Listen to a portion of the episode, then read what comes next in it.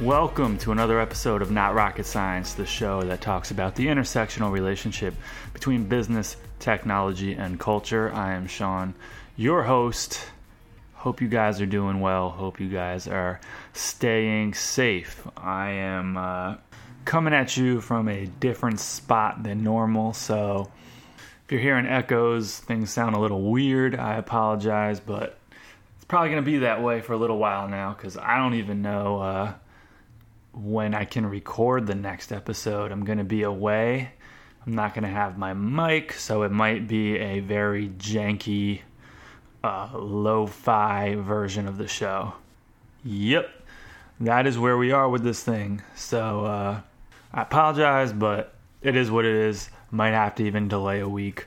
We'll see what happens. I'm going to try and make it work. But uh, yeah, as of now, things are very touch and go. Um, not sure when I'm going to be back home with my normal setup uh, because of all this craziness going on, as I've talked about the past three episodes of the show. But when talking with the few people I've interacted with, basically in the past month, the only people I've really interacted with is my girlfriend, my girlfriend's family when they picked her up to uh, go home to Long Island, and then my family and my neighbors, I guess. So altogether, that's what eight, 12 people.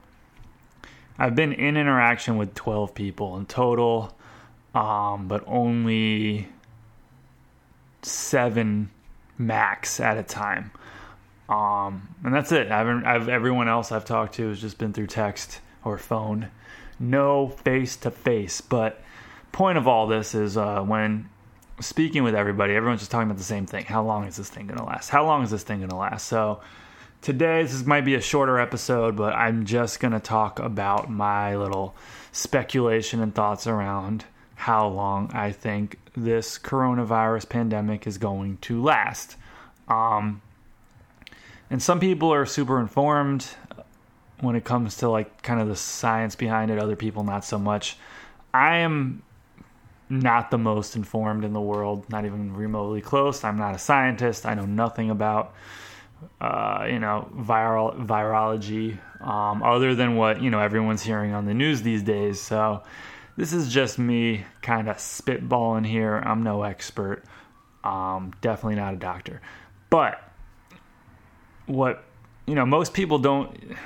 When I've talked with them, it's just they want a date. They just want an end date with this thing because it's obviously an inconvenience. But there is no real end date until there is a, a, vaccine, obviously. And that vaccine, you keep hearing, you know, 12 to 18 months. Uh, what people don't bring up as often is the typical vaccine timeline is a decade plus. It's like 10 to 15 years. If you have all the bureaucratic red tape as usual and you take your time with it and you have one dedicated team working on it, not the entire world. Yeah, that's usually the timeline. It's like 10 to 15 years before the thing is ready to be shot into people's arms.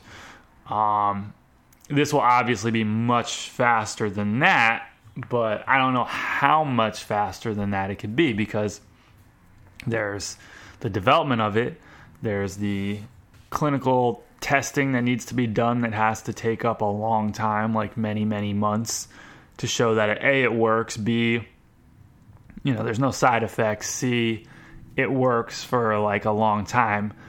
Um, so that process in itself inherently just takes up a lot of time. Then you have to get it approved, which, you know, there'll be a that'll be expedited way faster than normal, but that's still a process in itself. And then there's the manufacturing.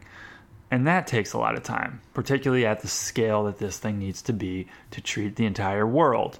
Now, you can do some of this stuff concurrently, but I don't think you can do all of it concurrently. How do you how do you produce something you don't even have as validated as legit? Um, so that side of the coin, as far as the manufacturing before the vaccine is 100% complete, I have no idea how any of that works. They're probably going to try to hack it some way. I don't know what that way is. Um, somebody much smarter than me is going to be the person that cracks that code. But the point of all that is the real like back to normal, back to normal won't be until that happens and we all have shots in our arms. Um, so that being said, up until that point, there's generally what's the media's passed around and what most experts say is like there's generally three scenarios that can play out. And that affects the time length but the key is to not care as much about the time length because the most realistic and to be honest, the not the best scenario, but the most realistic that isn't the worst case scenario is probably the one that I'm gonna guess is going to play out, and um, it's a better outcome than the one where this will all be over quick. So the first scenario where all this will be over quick, I remember seeing a timeline a couple weeks back that had these different scenarios and how long it's going to take. And the scenario if nobody did any social distancing, no one did anything to treat this thing, that would be the fastest timeline. But that would also cause by far the most death and destruction and despair in a relatively very short window. Um, I think the graph I saw, I think it was the New York Times. Um, I think it was basically like this thing will kind of be over by July or in July but you know, it's like 2 million plus people dead. So, not really the best solution. Definitely not. Um, then the middle one was somehow this gets squashed somehow, similar to SARS back in the day. But the problem with that is it's likely not going to happen um, because the cat is too far out of the bag. Most people believe the window for completely ending this thing by fall or whatever is probably not going to happen. Um, but hypothetically, that scenario does exist where somehow everyone figures it out, puts a lid on it, um, and there's no more coronavirus, uh, or at least COVID 19. I don't see that as happening at all. But, but it's a scenario, it's possible, never say never. It would be obviously the ideal solution, but it doesn't really seem scientifically possible at this point. The third scenario is basically until a vaccine is created, we kind of go through these ebbs and flows, these kind of waves of social distancing when the virus ramps up, and then kind of laxing it a bit when the virus is down, maybe in the summer, if seasonality plays a part, which most people seem to think it does at least a little bit. Um, and then you just for the next uh, you know 18 months or whatever we're in this scenario where life's a little different and we're gonna have to be um, more conscious about when we have to be inside versus outside and it sucks but you know people's had their entire cities blown up in wars so is it really that bad um, that seems to be the three scenarios i think that this coronavirus epidemic or pandemic i should say isn't going to end until a vaccine is created and mass distributed, period. I think that is going to be 18 ish months, uh, maybe 16 at best, something like that. So, yeah, the next year and a half is to suck um, pretty hard, but there's going to be points where it'll feel a little bit more like normal you know, you can go outside again, you can hang out with friends again, you can go to a bar again. Um, I'm not saying we're not doing that for 18 months or whatever. I'm just going to say there's going to be points where you can and can't. What's interesting though is certain businesses like concerts, live events, sports. That's the tricky one because that business is based on crowds and mass amounts of people. And even if the spreading of this virus is down, let's say in August or September or whenever, October, I don't think people are going to feel comfortable with the idea of going to, you know, a massive concert, uh, you know, a festival, a football game, something like that. So I think sports are really screwed in this because there's still this question of, you know, when is it okay to be in a crowd? And I don't know if that's going to be okay until there's a real vaccine. Um, I just don't see it. I've been watching or paying attention to a lot of experts, insiders in various sports, uh, like Kirk Herbstreit, who's a college football guy. He's you know probably like as far as analysts go, the face of college football, and he was saying the other day that he was talking to people and he'd be shocked if there was a college football season this fall. Uh, college football season tends to usually begin right at the end of summer, like late August into early September. So that's the timeline for that. And he thinks it ain't going to happen. He thinks there's very little to no shot of that happening. Um, so, I mean, I think the NFL would be in the same boat NBA is a little later, starting in November, but they've been the most conservative with all this as far as uh, locking things down early because you know they've had a little bit of a spread and mini pandemic just within the NBA. A lot of NBA players are getting it, so I don't see them doing it. So I really think the next 18 months or whatever it's going to be is going to be a strange time to be alive. Um, just the routine that we're used to just ain't going to be there. Colleges, that's an interesting one. I don't know what's going to happen with colleges. That one's hard to say. Uh, might be some hybrid where they let certain people in or they strongly suggest people do courses just online, remotely. I don't know. I have no idea. Uh, college is a big, messy one but I have to think that live sports aren't coming back anytime soon. Except the UFC. The UFC is a weirdo in this uh, mix because Dana White is. He's very much kind of like Donald Trump. He's like another version of Donald Trump. They have the same mentality towards basically everything. They're friends. And uh, Dana White is dead set on throwing UFC events. He's trying to set up an event next April. So there's a pay per view. It's one of the biggest fights in UFC history from a competitive standpoint, and it is slated to happen April 18th, not too far from now. Um, it was originally supposed to be in Brooklyn. That obviously isn't happening. So they've been scrambling to find uh, a venue for this thing. And Dana White seems confident it's going to happen. As of today, which is a week ahead of time before this thing's going to actually get released. It is happening. I don't know if it's 100% going to happen, but there might be a UFC event April 18th, which is crazy, but it'll be something where it's pretty locked down. Supposedly, they can social distance, have under 100 people total at the event, everyone's six feet away from each other.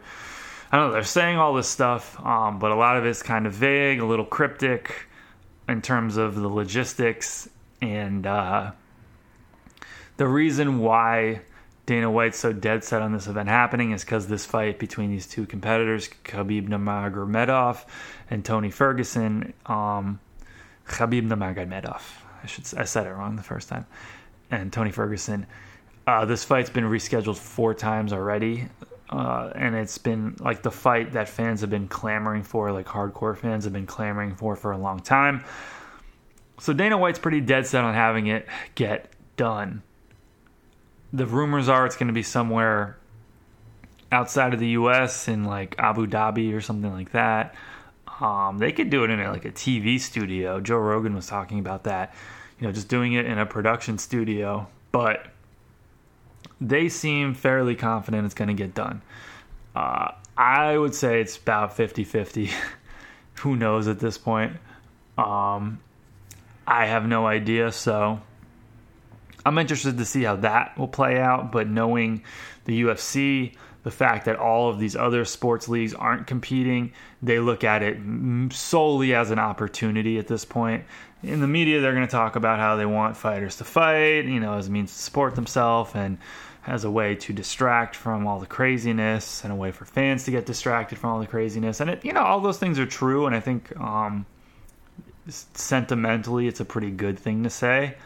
But you know, the point to all this is logistically, if you're going to set up an event, you're going to have people close in close quarters, no matter what, at some point, and that is potentially dangerous. So, it is what it is. But that's the only sport I can think of in the next, at least, I don't know, seven to eight months that I would bet money is definitely going to be happening. I think every other major league is going to shut down.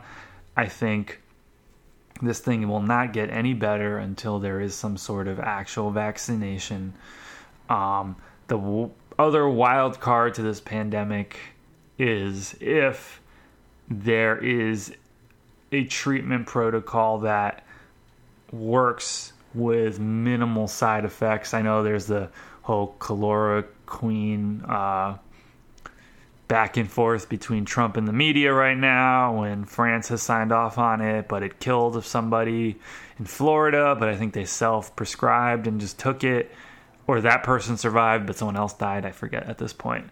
But uh, point of it is is that it seems to work to some effect, but also seems very dangerous and isn't as scientifically proven to be a safe uh, treatment for COVID nineteen than what the White House is playing it up to be based on independent studies um, in various places in Europe. That's what I understand. But if they can find something that does work, you know, the FDA approves it, that could make things a little bit more normal um, as long as the side effects aren't crazy.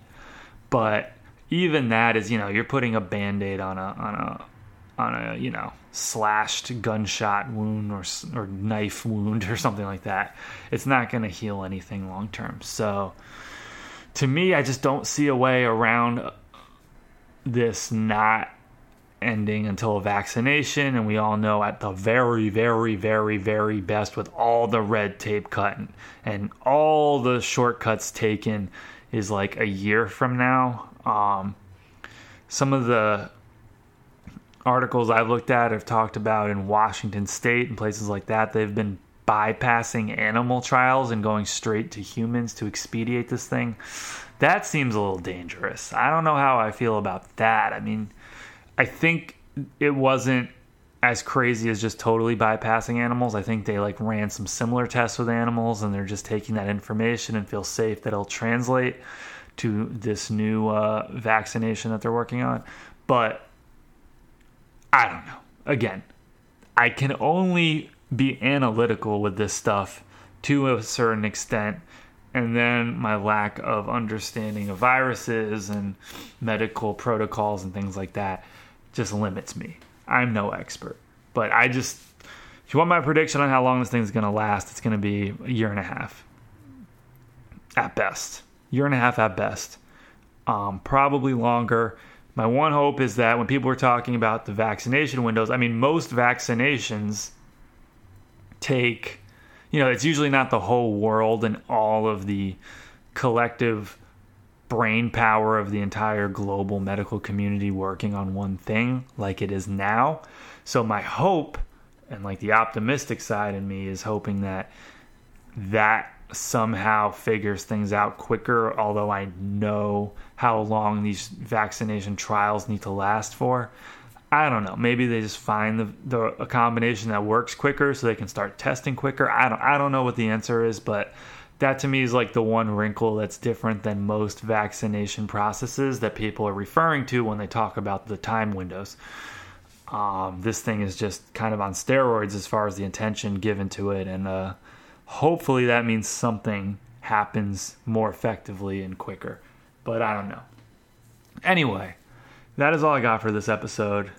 This one was going to be quick. If you guys have any thoughts on this or anything else, let us know at NRS underscore show on Twitter and Instagram. Um, you can also, of course, email us any thoughts, concerns, yell at me for being totally stupid about this topic, which I might be because I'm not the most knowledgeable person of viruses. You can hit us up at notrocketscienceshow1 at gmail.com. And uh, yeah, hope you guys are staying safe, staying isolated as much as possible, um, washing your hands, not touching your face, all that stuff.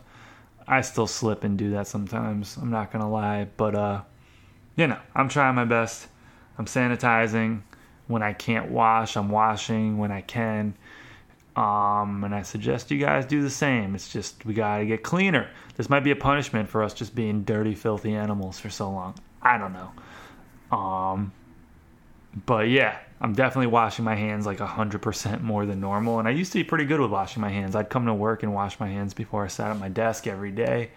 But now that is even more so. I'm doing, I'm like, now it's my go to activity when I'm bored. So hope you guys are the same. All right, that's all I got. Stay safe. Hope you guys have a good one. And until next time, peace.